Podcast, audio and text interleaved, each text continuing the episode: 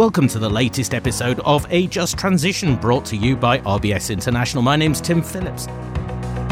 And welcome, as always. I suppose I should say a big just transition welcome, as always, to my co host, Bradley Davidson, ESG leader, RBS International. Hello, Bradley. Do you think I was a bit local radio there? Oh, I loved it though. Hi, Tim. it's got good energy, hasn't it? Um, Bradley, we're usually talking about making an impact outside the organization, but today we're bringing it closer to home, aren't we? So, what are we discussing this time around, and who is that guest over there? Today, our focus turns to the implementation of ESG strategies, a topic that is set to be center stage at COP27. Last month, we had the pleasure of speaking with Jessica about the progress towards sustainable development goals, which exemplifies the need to track action rather than targets. To help us tackle today's topic, we're joined by Gary Kendall, Head of Climate Strategy Implementation at NatWest Group. Welcome to the podcast, Gary. Hi, Brad. Hi, Tim. Thanks for having me. For our listeners who don't have the pleasure of working with you, could you start by telling us a little bit about your role?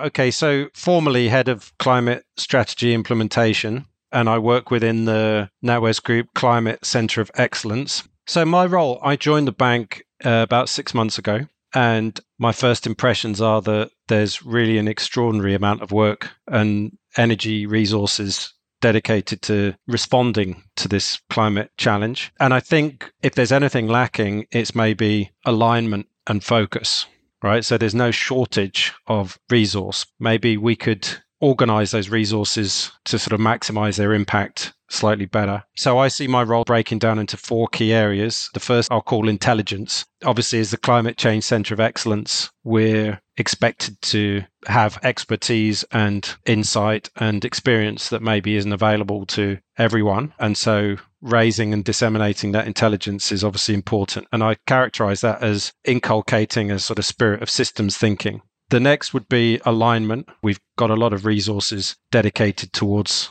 figuring this out, but alignment means also developing the right enabling mechanisms, policies, processes, systems, and tools, and things like that. And the third would be focus. And the focus there would be on the commerciality of our responses. So, how do we use that intelligence and that alignment to tap into the commercial opportunities that are implied within this transition to net zero. The fourth area would be collaboration. So we know that what we're trying to bring about is system level change. And it's very, very difficult, if not impossible, for one actor to bring that about on their own. If we want to catalyze wider change, we're going to have to find new partnerships, collaborations, and maybe different stakeholders that we can partner with than those that we might have partnered with in the past. Gary, that's quite a shopping list. You've got a lot to do, and maybe that's just trying too much. Can you simplify it by saying you'll get most of the work done when it comes to ESG strategies by setting targets and achieving those targets rather than this systemic change you're talking about? No, uh, because I've been trying that for a large part of the last 16 years uh-huh. since I've been a kind of practicing sustainabologist it's very, very tempting to go for those weaker points of leverage. Hmm. It's tempting in part because it's much easier, but they are weaker points of leverage and you don't bring about the kind of change that's necessary. What we're in the business of is organizational change management. Well, this is an interesting thing that I've come across in my career. Oftentimes, people imagine that we're specialists or that I'm a specialist in climate change, right? Mm. Now, on some level, yes, but being a specialist in climate change makes you a generalist. You have to know something about everything to be able to be a specialist in climate change because ah, climate change is the container within which everything else is happening. So the way I describe it is we're doing the decathlon, right? I can do a pretty good 100 meters, but we've got 100 meter specialists, so I can't compete with them. Mm-hmm. But they can't throw a javelin or do a pole vault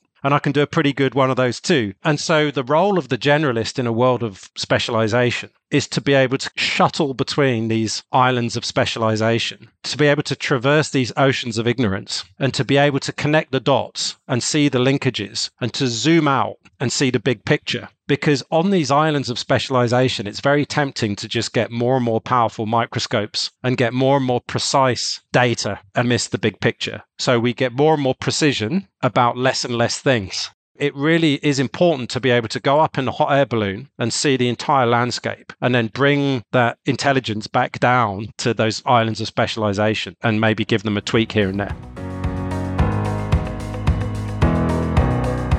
We often see separate teams responsible for the environmental and social aspects of a strategy. The tide seems to be turning with colleagues coming together, teams coming together. Do you think that's a positive change? Yes, in the sense that those divisions were anyway arbitrary in the first instance. right? I had a problem with the worldview in which we had these separate silos of activity as if we've got Venn diagrams and there's a there's a circle that's the economy and then there's a circle that's society and a circle that's the environment and sustainability is about getting the overlap where those three circles intersect. It's of course complete nonsense. It's just a flawed conception of reality. Mm. So the way I describe it is we have nested systems. So we've had life on planet Earth, what we might want to call the environment, the living world, for about 3.6 billion years. We've had human societies for maybe 150,000 years, and we've had economies for maybe a couple of thousand years. Anything that would approximate, you know, complex economy that we have today with complex systems of trade and so on, specialization. And so it's patently obvious if you just think about it for more than a few seconds that you can't have an economy and business without a functional society, and you can't have a human society without a functioning ecology. These are nested. We've been taught to reduce these problems and to kind of separate them and to put them into boxes. That reductionist approach to solving our complex problems is part of the problem. Can I reduce something to a box, though, for a second? I, I mean, usually I, I leave Bradley to uh, talk about the three letter acronyms, but I have one for you corporate social responsibility, CSR. A lot of funds have corporate social responsibility programs. How does that fit in with the sort of focus on social strategies that you're talking about here? I suppose the glib answer is that if you have a corporate social responsibility unit or division or product line or whatever, then it begs the question what else are you doing? Is the rest of your business irresponsible or disconnected from social relevance? If it is, that might be your problem. If you have to have a niche area of focus called corporate social responsibility, then you're probably doing it wrong. The way I describe it is even the idea of having environmental and social strategies, that's problematic. Mm. We have business strategies that are more or less relevant to the socio ecological context within which we're operating.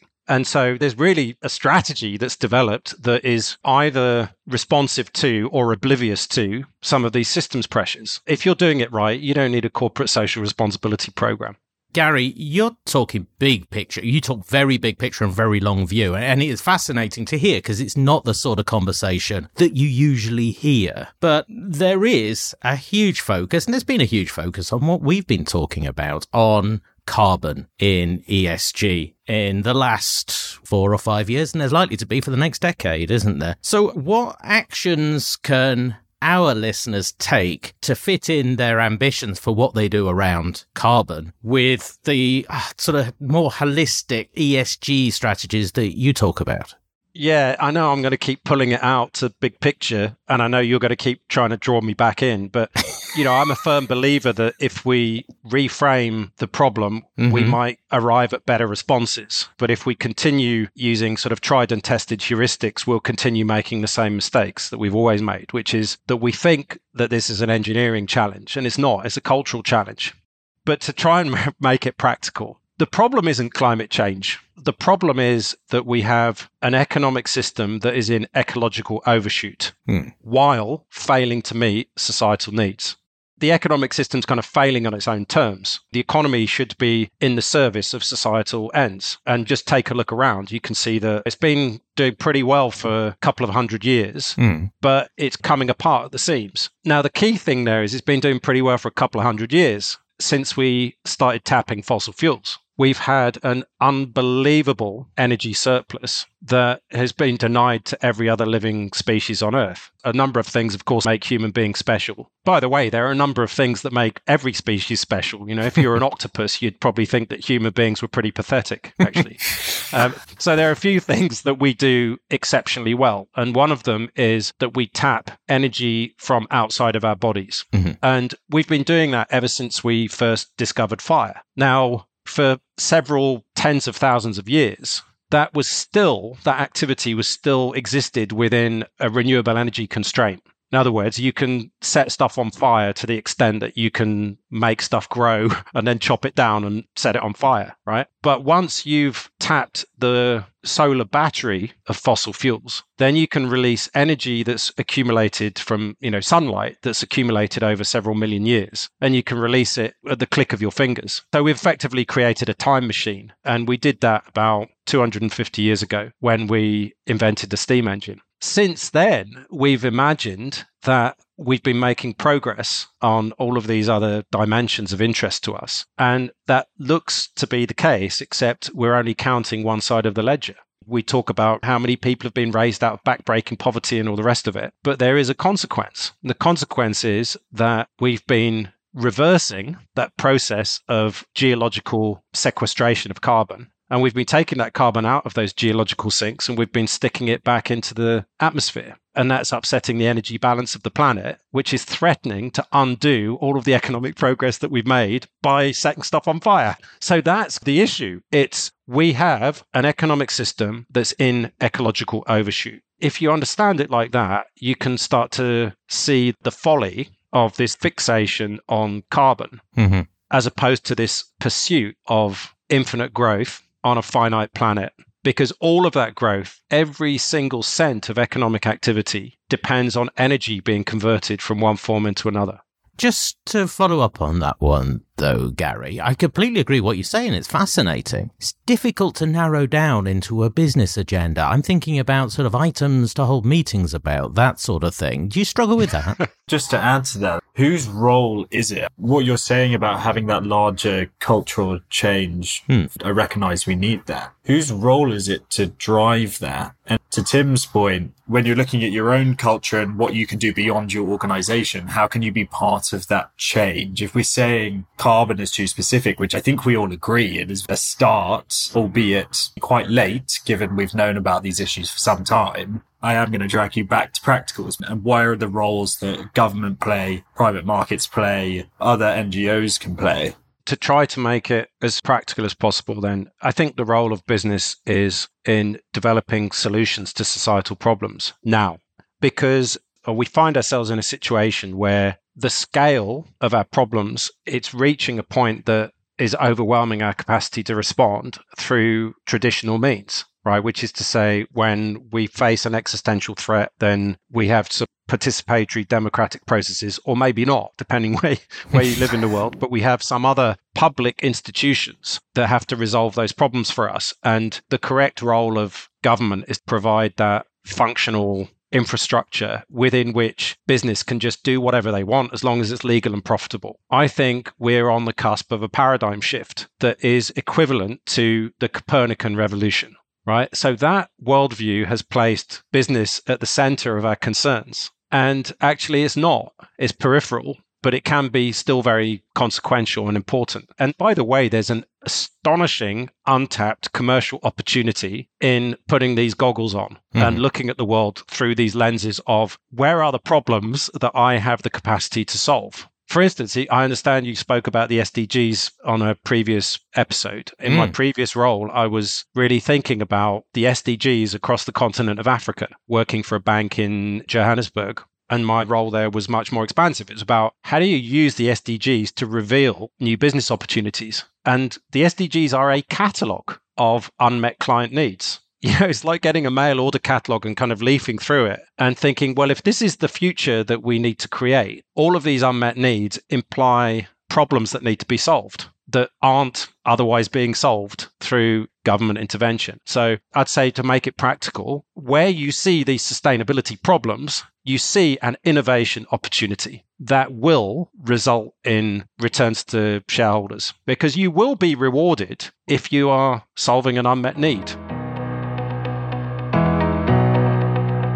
Bradley, I'm always delighted to have you next to me to tell me about the things I don't know about or the things I've never experienced. And you are living this transition that Gary is talking about because you lead the ESG team at RBS International. In your own implementation of this, what lessons have you learned? What things might you do differently if you did it again?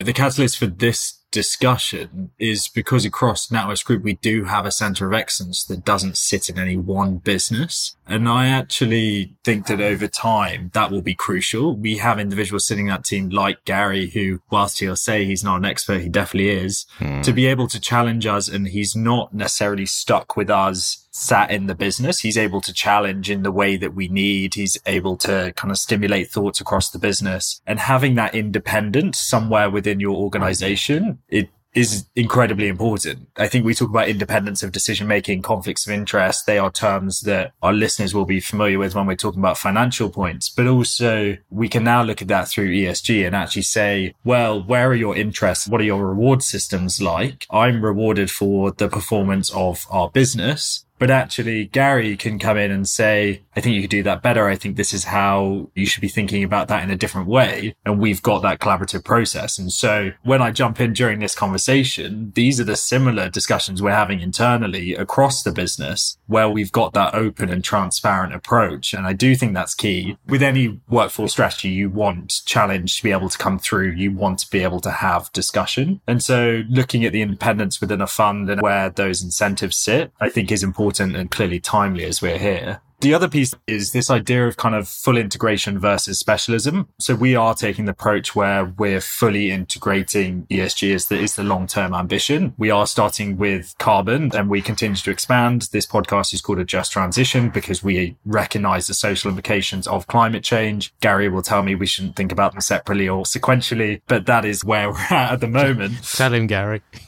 but actually, I have the pleasure of working with an incredibly brilliant team. They're all motivated, want to do the right thing, you know, bringing different skill sets to the table, diverse thinking. But because we're going for a fully integrated approach, we can't deliver system wide change, even internally on our own. And so bringing colleagues with you on that journey, investing in internal capabilities will be crucial. As Gary said earlier, no one individual within an organization or no organization within the system can drive the change that we need. And so we have a set of behavioral pillars and we have a set of targets. One of our behavioral pillars is this idea of energizing colleagues. It says that we want to be transparent internally about what we're doing. Where we potentially made mistakes, we want to show our working to all of the colleagues inside RBSI. We want to be informative and we want to be engaging. The more colleagues that are interested in what we are doing and willing to bring their own expertise to the table, the more successful we will be. We need to utilize all of that existing knowledge across the organization to try and drive change. Because Gary's point, I have a certain skill set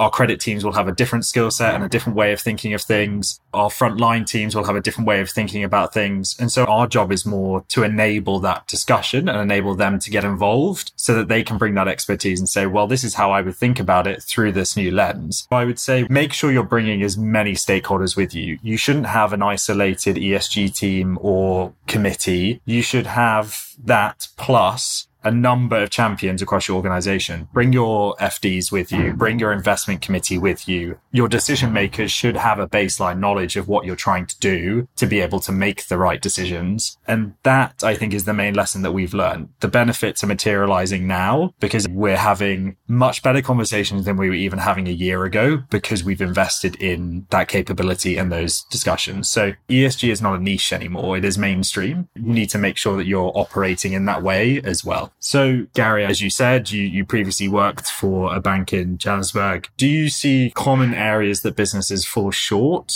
when it comes to implementation, despite having those strong ambitions? Are there key themes throughout your career? Yes, uh, I'll probably turn it around and say what's clear to me is what marks out the organizations that get it right. And or the organizations that are getting it or at least threaten to get it right the organizations that are doing the right sort of things right? We still may fail by the way but the organizations that are giving me most hope and i say this with a, a little bit of a heavy heart because i didn't want this to be true but i've come to the conclusion that it's true is you need a ceo who gets it ah. right? If you don't have that you're dead. And everywhere i've ever worked that hasn't had that I've had to suppress those feelings of hopelessness and believe that, well, yeah. you can lead from anywhere, right? Yeah. And we don't have to subscribe to, in inverted commas, the great man theory. Of course, it doesn't have to be a man, but let's say the great individual theory. Mm. But unfortunately, well, I'll put it this way. If you look at any company that is doing outstanding things on this agenda, and I'm talking about the larger agenda of sustainable development or whatever, you never find a company who go, God, they're doing amazing things, but shame about the CEO, right? It's always, sure, I'd love to go and work for that person. They are leading that organization in a different direction. And one of the things that attracted me to NatWest is that I think we have a CEO who is fluent and authentic on this agenda. And that gives you a fighting chance. There's still a lot of work to be done, but if you haven't got that, it's very difficult. Bradley, Gary was talking earlier about the uh, additional benefits of this kind of thinking throughout the organization. Is that something you found? There's, I don't know, it's what economists would call spillovers, isn't it? Those additional benefits to having that culture that's centered on ESG.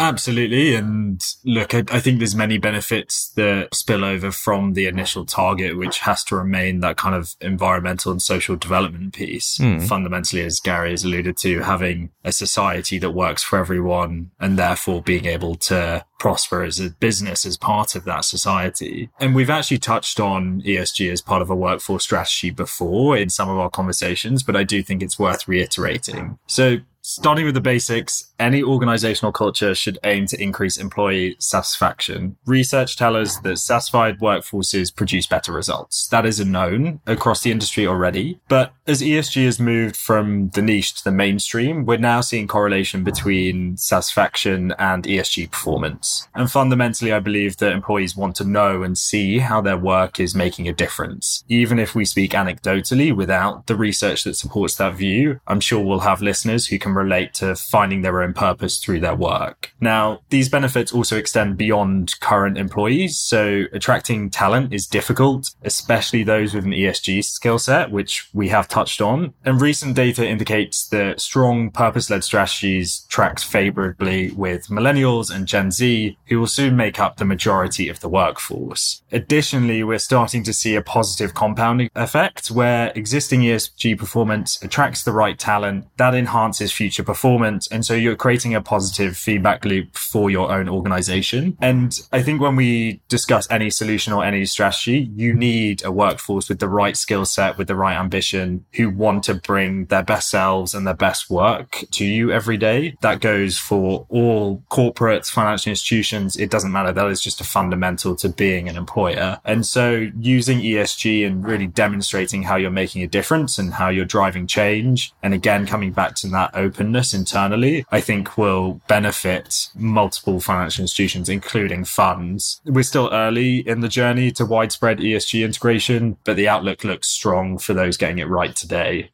We are short on time, but I want to get this one in, Gary. COP26 focused on target setting, whereas COP27 aims to tackle implementation. What would you like to see from COP27? Well, I think this is a pretty low bar. What I'd like to see is the UNFCCC stays on the rails. Mm. Because what we've seen in the geopolitics around the world since COP26, I mean, COP26 was already in a, the external context was extremely difficult, still emerging from COVID. Everyone was still wearing masks and so on. And now, you know, we've got out the other side somewhat. I don't want to speak too soon, but seems we've come out the other side of the pandemic. And now we find obviously that, you know, there's armed conflict in Europe. There's tension between the US and China. And so getting together and reaffirming, not to mention the politics in the United Kingdom at the moment, which is still for now holds the COP presidency. Mm-hmm. But so coming out of that, or rather in the context of that, if COP27 can keep the show on the road and show that multilateralism and cooperation between UN member states is still the way forward, and that this kind of fracturing, individualistic, every man for himself approach to the future is going to fail. That's probably at the moment the best that I can hope for. You say you hope for it, Gary, and you say it's a low bar. Do you think we'll clear that low bar? I think we are getting to a point where the can has been kicked just maybe one too many times. And I've been to three COPs. I was in Copenhagen, COP15, Durban COP17 and then Paris COP21. Mm. We're seven years after Paris. And I remember that feeling when the gavel came down on the Paris Agreement, that feeling in the room, in the plenary, that we've actually done it now, mm. right? Mm. We've just got to get busy with implementation. So now, seven years later, it's like, oh, well, COP27, okay, let's talk about implementation. At least we're coming back together and we're still talking. And, you know, that's going to be particularly difficult this year with everything else that's going on. I think as well, we're, we're running out of carbon budget. We're running out of space. Emissions are still rising. They need to be falling very, very sharply if the Paris Agreement is going to stay alive. And so you might say that the measured conservative, balanced, rational response to this is panic. it's that the irrational response is complacency and calm we really are in an emergency situation now, and we need something dramatic to happen. You talk there about dramatic change being required. So this podcast is called a just transition. What does a just transition mean to you? The transition that we're going through, to be successful, it has to be inclusive. It has to be representative. So, the way I describe the kind of paradigm shift that we need is for the last 250 years or so, we've operated within this paradigm that is extractive, exploitative, exclusive, and excessive. And what we need is a paradigm that is regenerative, reciprocal, representative, and restrained. And that's the shift that we need, right? Now, for me, it's not decarbonisation and don't forget the just transition. They're intrinsically interwoven because we cannot achieve this transition unless we do it in a fair, inclusive, just way. And remember that the justice is not only justice for those who are in vulnerable industries that are, let's say, sunset industry. The justice is for those who have done nothing to create this problem and who are the most vulnerable to the effects of climate change. And so we have to think about justice in that broader sense and keep that in view. And of course, we will not succeed if we try and throw certain industries under the bus, right? We have to bring everybody along with us, and hence it's got to be inclusive and representative. Hey, thanks, Gary. You really blew the doors off it today. And that, I mean that in a good way. It's been great having you on. Thanks, guys. We can continue this conversation in the office. I'll be pestering you soon, Gary. Don't worry. cool, man. Good, good to see you, Brad. And thanks, Tim. I enjoyed it, and I'd be delighted to come back another time. Thanks to everyone also for listening to this. We hope you enjoyed it. Please uh, remember to subscribe, give us a review, five stars as always. Watch out as well for Bradley's news updates. Bradley, you owe us one. I do owe you one indeed. And on that note, see you next month.